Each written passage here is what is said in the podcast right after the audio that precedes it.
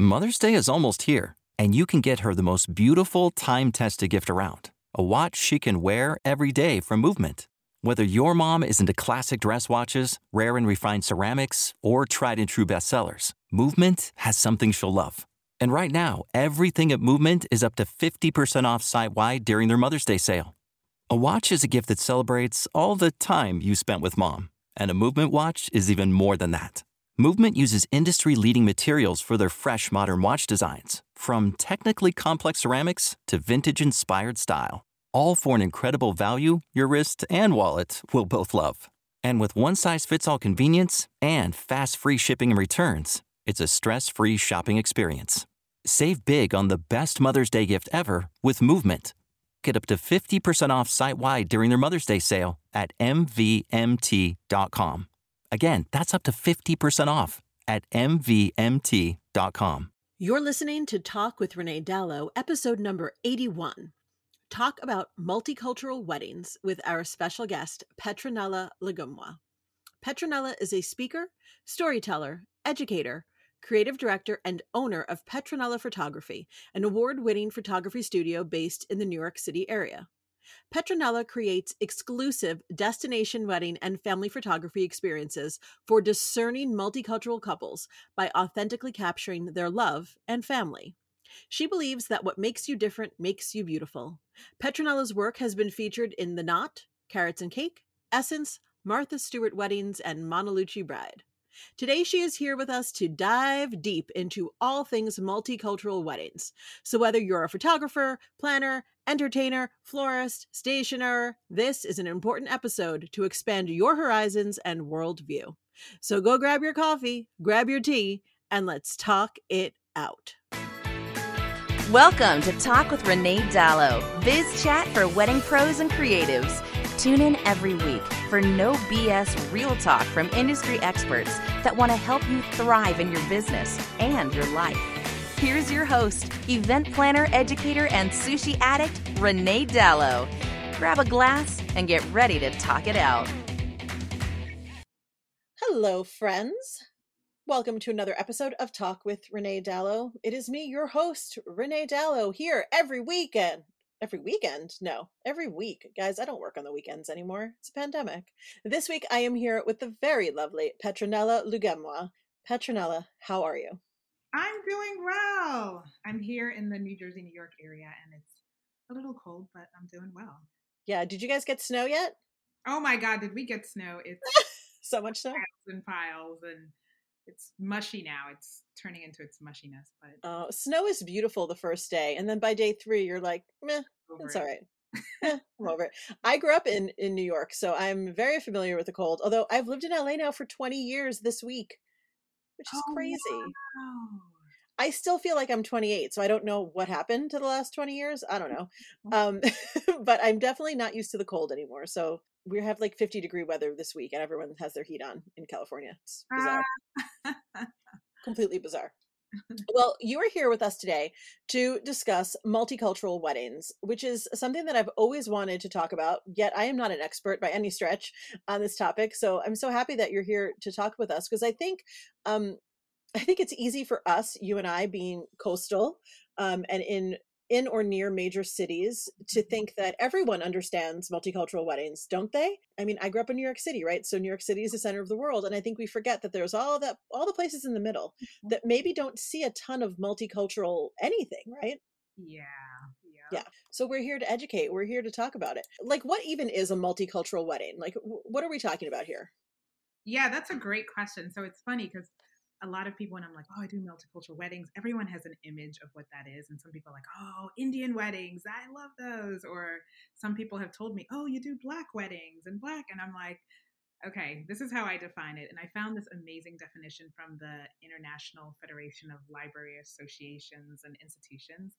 Um, but for me, a wedding between two people of different cultures, where culture includes race, religion, cultural groups, who are defined by their behaviors or their customs or their values, traditions, patterns, ways of thinking and communication, if that makes sense. So it's kind of like I love that. Yeah. So like a Malaysian and American or, you know, or Jewish and Catholic. Like yeah, or even two yeah. different.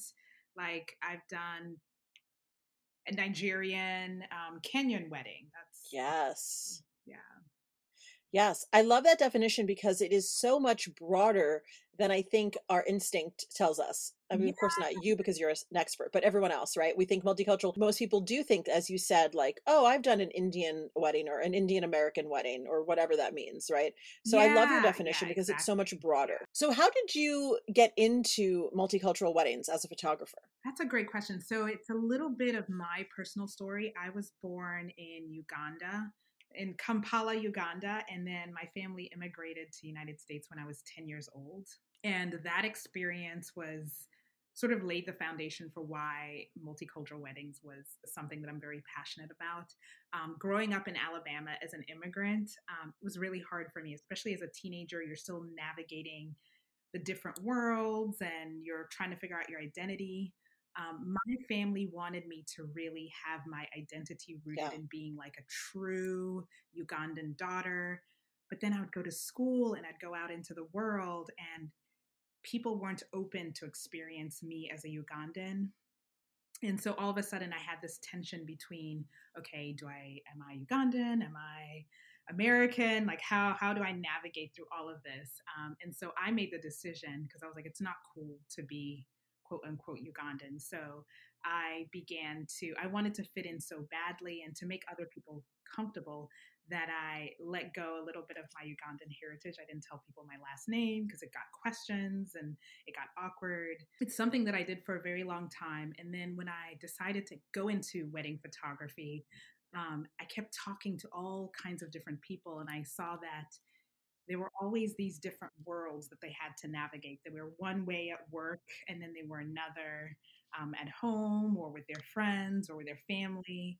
Um, and what I notice is at a wedding, you all those different worlds sort of come together, right? You have work friends and your family and everyone coming together, and you want to Yeah. celebrate all of it.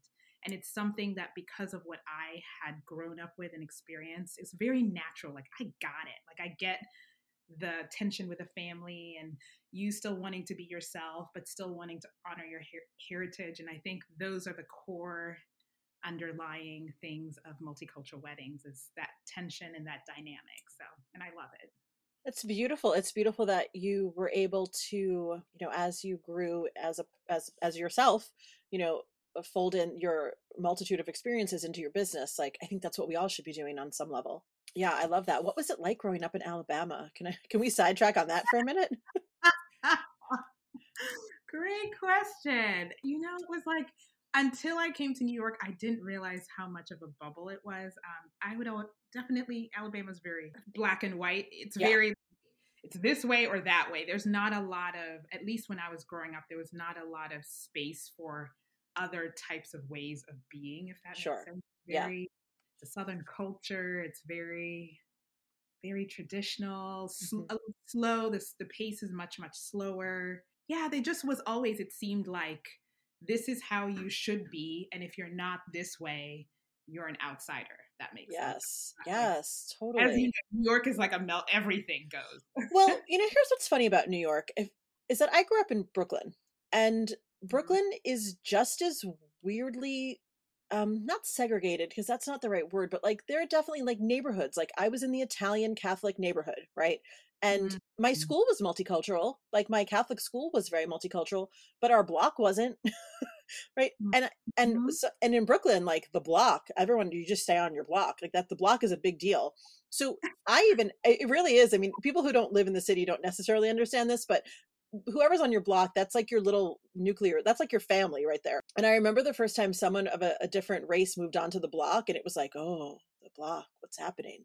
Who are these outsiders? And it was like even as a kid i was like this is ridiculous. But like my grandparents that their their stuff was more ingrained. So there definitely was like this is how we do things here especially as italian americans in brooklyn like you, you know Mhm. everyone's seen the movies like you get it right? That those are my Mhm. people. But when people meet me now they're like you don't sound like you're from brooklyn. And i'm like well that's on purpose right like i could sound like i'm from brooklyn i choose not to and it's kind of that same thing of fitting in. Like I think we spend a lot of our adolescence, no matter where we're from or no matter where we are, trying to fit in and trying to, I don't know, smooth out the edges of what makes us unique because we think we have to conform. But then Yes. as, hopefully as we mature, we can say, no, this is my the full experience of myself and I can bring in, you know, all the parts of me. Hopefully. And it's beautiful. And that's what makes you so amazing. I, I agree. And and honestly, like it's rare that in California I do like a, a big Italian Catholic wedding, but the ones that I have done, I'm like, oh, you're my people. I to- like I get them on a on like a soul level, which is probably how maybe you feel with these multicultural weddings. Like you understand them on like a cellular level.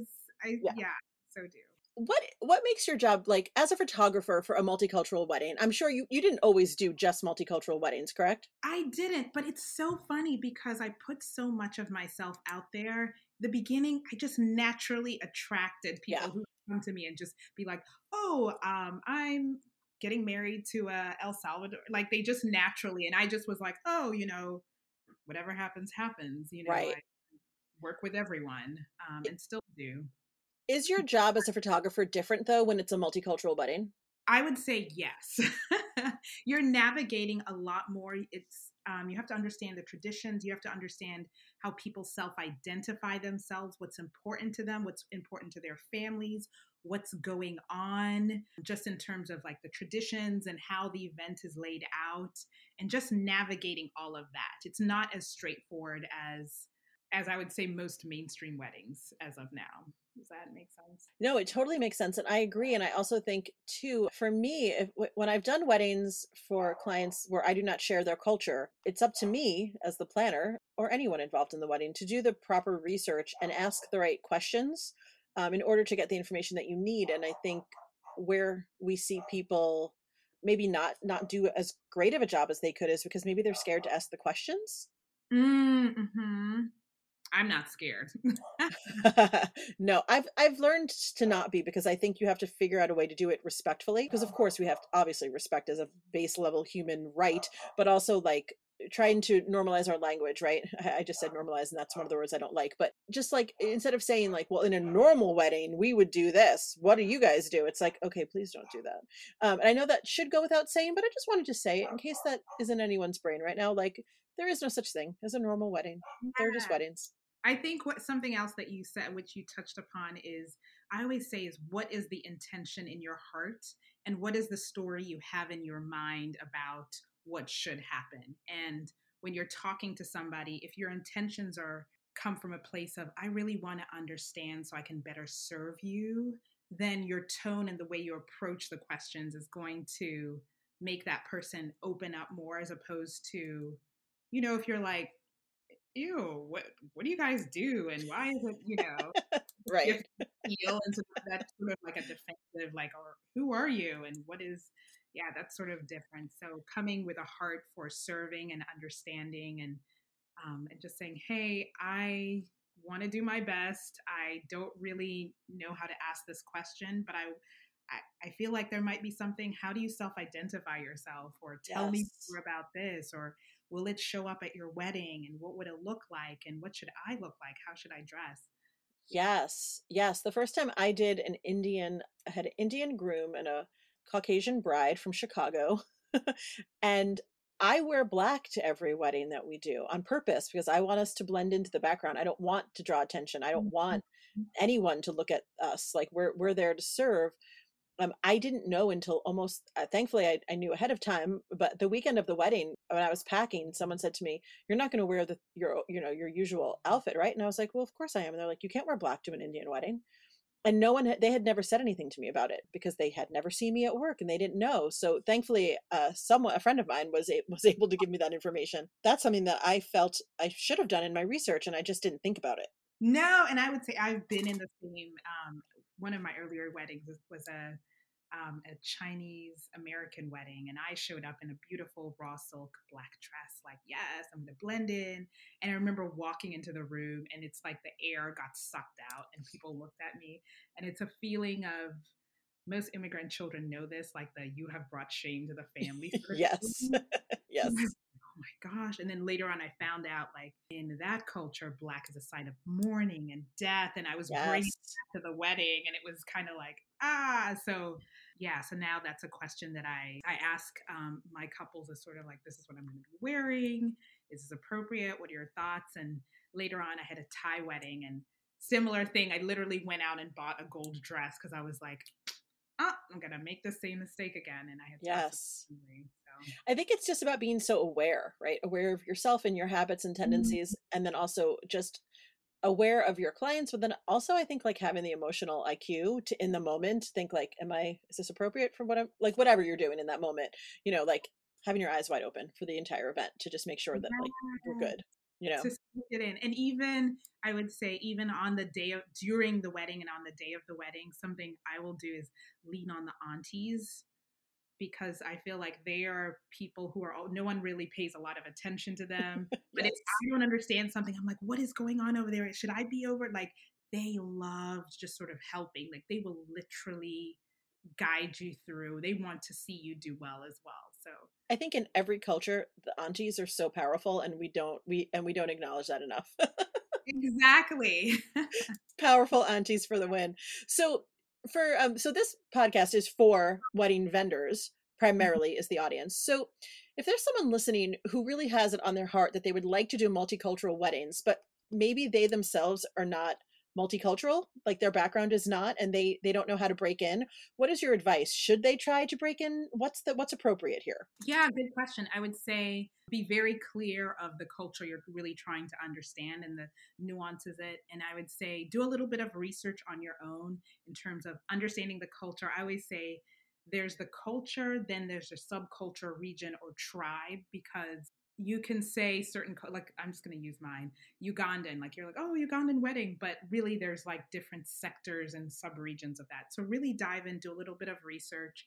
Um, i would say number one is reach out to vendors who who are probably super familiar with that culture and begin to really immerse and understand okay what is this culture about? What's important? What themes consistently show up? and really show an interest in it and then I would say, um, once you have a good grasp, you've maybe tried the food, you have gone out, you, you know, you've reached out to other vendors and talked to them and really sort of have a good, better grasp on the culture. Um, you can put together a styled shoot. That's one thing. But I would say definitely put together a styled shoot with a really good understanding and research of what that culture is about and what's important to that culture and even what should happen as part of the styled shoot. So just don't just be like, oh, we have a, you know, Chinese bride. Check, let's put her in this and this. Like make sure that you really understand is this appropriate? Are all the elements truly authentic?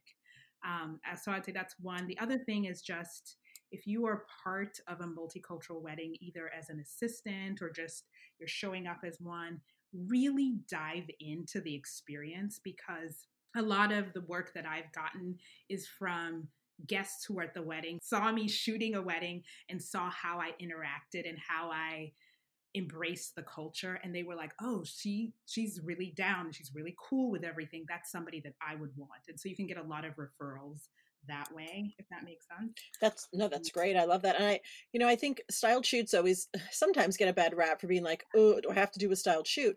But in a case where you're trying to break into a new market especially multicultural that is a good way to to also educate yourself like do enough do the research on the styled shoot so that when you have a an actual client coming to you for an inquiry you already have at least some working knowledge of um, of whatever the culture that you invited into the styled shoot is. And also like let's not like let's not discount actual research like normalize research. We're not meant to just know things all the time guys. Mm-hmm. yeah even specifically the language like what words what symbols what colors what traditions are really important. Knowing that is going to also help you connect with clients. Like if you mention oh are you guys going to be having this sort of rum at this Haitian wedding? And they are yes. like, oh my God, I didn't realize that. Uh, and that person already shows that you're, you're, you already show that you care. I think it's about caring. It, it is. It is about caring. It really is. And it's about caring enough in this, in the potential of working with these with this this person this couple to at least do some research i mean i'll tell you that indian american wedding that i that i booked um, when they called me to say like we'd like to work with you they said you were the only um you were the only white wedding planner who used all the right terms for the baraat Mm-hmm. and and like and i it's because i had done research like i really Mm. wanted this wedding and i i set out to the internet and did my research and i was kind of surprised that i was the only one but then again not because i think people shy away from things they don't feel familiar with because they don't want to offend but as long Mhm. as you're doing the research and you're, i think you're coming from a place of service and you're really educating yourself then i don't think there's an offense there i don't know correct me if i'm wrong I totally agree. I would say um, come to a place of acceptance that you will probably do something which is not cool. Like, yeah yes you know what I mean? like when you're nervous, you're going to do something wrong. You do something wrong. You know Yeah, what I mean? It's for sure. So just accept that and be like, okay, but also do your homework. So yeah, 100% agree with what you said. So, for those of us who are working with multicultural couples, and perhaps people even listening are like, oh, yeah, I do have a multicultural couple based on your definition that you gave us because they weren't thinking of it that way.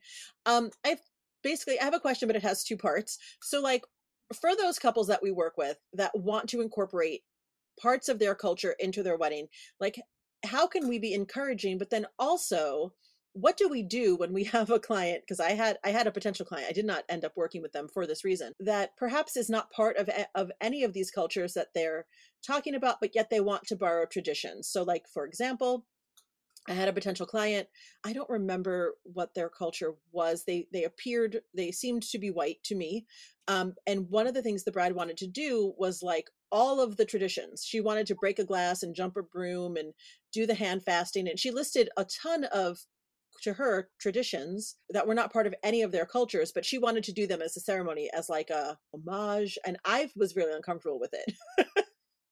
Um, because i thought i don't think you understand the origin of some of these things like jumping a broom right? Like i don't think you know the background enough. I think you think it's a cute thing. So um, how do we how do we both encourage or discourage these things I would say asking a lot of questions, asking what that specific tradition means to a person, um, and really diving into the story is going to uncover a lot of detail around what that means to that person. And is it just a checkbox or a for show, or is there something deeper in there that somebody's trying to give honor to? Does that make sense? Totally. Yes. And I think had I worked with this couple, had I I think at the time I was very like taken aback by that by her wanting that. I was like, uh, I don't think we're aligned. And and I still stand behind that. But I agree. I I agree if there's a deeper meaning and perhaps who knows, right? I, we can't judge a book by its cover almost every single time. So maybe I was too quick to judge on my end. I also think it's important for wedding vendors to know the origin of some of these things, uh, all of these things before they execute them, don't you? Absolutely. It changes how you um, approach a wedding and how much effort you put into different parts of the wedding if you're going off the story in your head or going off what truly matters to that couple. Right. And there's also like another layer of like family expectation sometimes. And I, I'm thinking more of my of my Jewish weddings or like a Jewish a Christian wedding or, or you know Jewish and then some other um, religion you know marrying. Is that Mhm. I always ask the questions of like, well, like what parts are we doing here? Like, are we just doing the breaking of the glass? Are you are we just doing like the the cultural parts? Or are we doing the religious parts? Are you doing the tish, the bedeken, the ketubah? You know, what level are we doing here? And a lot of times, though, that line of questioning, a, I think for them it shows them that I know what I'm talking about, but also it allows me to see like in this family how devout are they how religious are they with these traditions and then sometimes the couple will say like well my mom really wants us to do it right and so that that's a clue right there mm. Mm, yeah, that's that's I would say one of the biggest things um, I ask at the very beginning is first of all understanding how the couple ide- self-identify themselves as individuals and then as a couple and then you add on the layer of a family. And once you understand that you can begin to see this is how the wedding might play out. Um, i did a greek Orthodox Jewish wedding, um, which are, you know, you can come with a story of like, oh, they're probably going to do this and they're this probably going to throw plates. Yeah. Exactly. Yeah. And then she's like, oh, you know, I'm secular. Like, I don't really. And she's like, I actually converted. And as I heard her answers, I began to change. The idea of what would happen at the wedding changed, if that makes sense. Like, I went from, Totally. oh, it's to be much more Greek Orthodox, like it's much more influenced by his side as opposed to her side. So, yeah. And then understanding, she's like, oh, you know, my family's not so excited about it. You know, like my Right. family's okay, this is, you know, a little bit more cool with however it goes. But his family was very like, oh, we'd love to see this and this and this. And yeah. Do you have like a standard set of questions you ask your couples to, to get to the heart of these matters? I do. I have five. It's and I and, and I never ask him like, tell me your name. Da, da, da, da. I do have questions that I I'm always like, I need to understand these things. So the first one is how do they what is their cultural heritage? How do they self-identify as individuals and as a couple? What specific subculture, region, or tribe are they affiliated or most connected to? Um, because that's going to influence the wedding. And then understanding what cultural heritage means to them because if they're super either americanized or europeanized they might be like yes i might look this way or i may identify this way but eh, it doesn't really mean that much to us. We're going to have a very christian type of wedding. So understanding what those elements will look like who are the most important people who are going to be at the wedding and why are they important? So some weddings um, it's easy to think oh it's the couple who's the key and the star, but it actually ends up being like the auntie or the MC or like Right. people. Yes.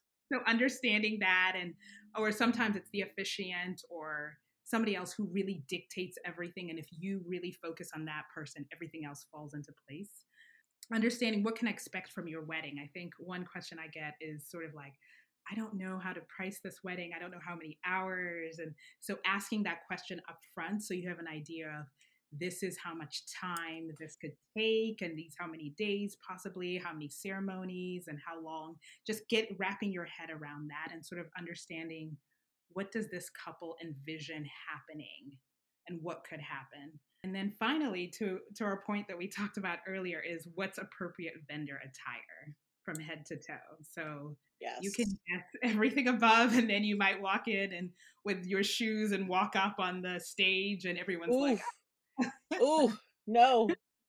yeah Yeah. So- also, also important too, so that the vendor can communicate to their team. So, like, I'm sure you don't shoot these by yourself, so it's not like the information is just for you; it gets disseminated out. mm-hmm. Exactly, exactly. Yeah, so, So- these are the questions that, and they are not sometimes all asked at the same time. Sometimes it's over the length of the relationship that, you know, but at least the first one. Yeah, of course, of course. Like, I feel like for the photographers, some of these come in the in the timeline conversation when you're like, okay, so what are we? What did we narrow it down? What are we really doing? how many ceremonies? How many days are we really doing? Um yeah, also in pricing, you mm, right? Well, that too. Yeah, that too. Do you think that multicultural weddings get a fair representation in our industry, or do you think that, that we still have a ways to go? Oh, that's a great question. I just kind of hit I hit you with the hard one there, friend. I'm sorry.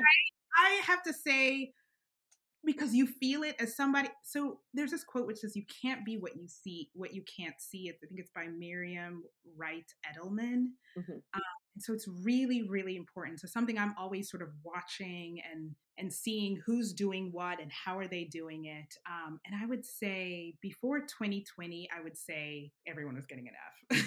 And I was Yeah. like, this is Yeah. kind of person and this was the model of what your wedding should be like and everyone else did not deserve to be showcased i would say um, now i'm seeing like the knot is doing a fantastic job of really showcasing a full breadth of multicultural weddings and oh you could do this and you can be like this and um, i think that's super super encouraging i definitely think there's a ways to go before it's it's the norm if that makes sense Yeah. Yeah. But I'm very, very hopeful. Very, very hopeful. So, yeah, I- but it does matter. It really like when you showcase a range of people and ethnicities and sizes and everything, like you have people who I would say it makes it easy easier for people to connect and understand each other when yes. the weird thing is not quote unquote weird. Right.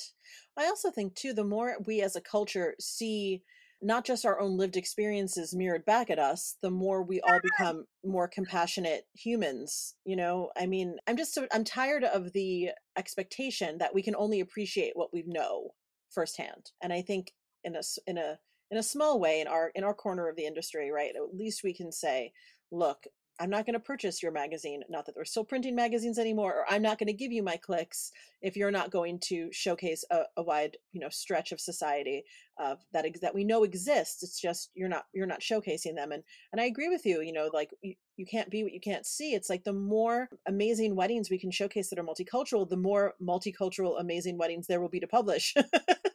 because it must be hard to gather inspiration when you don't see yourself.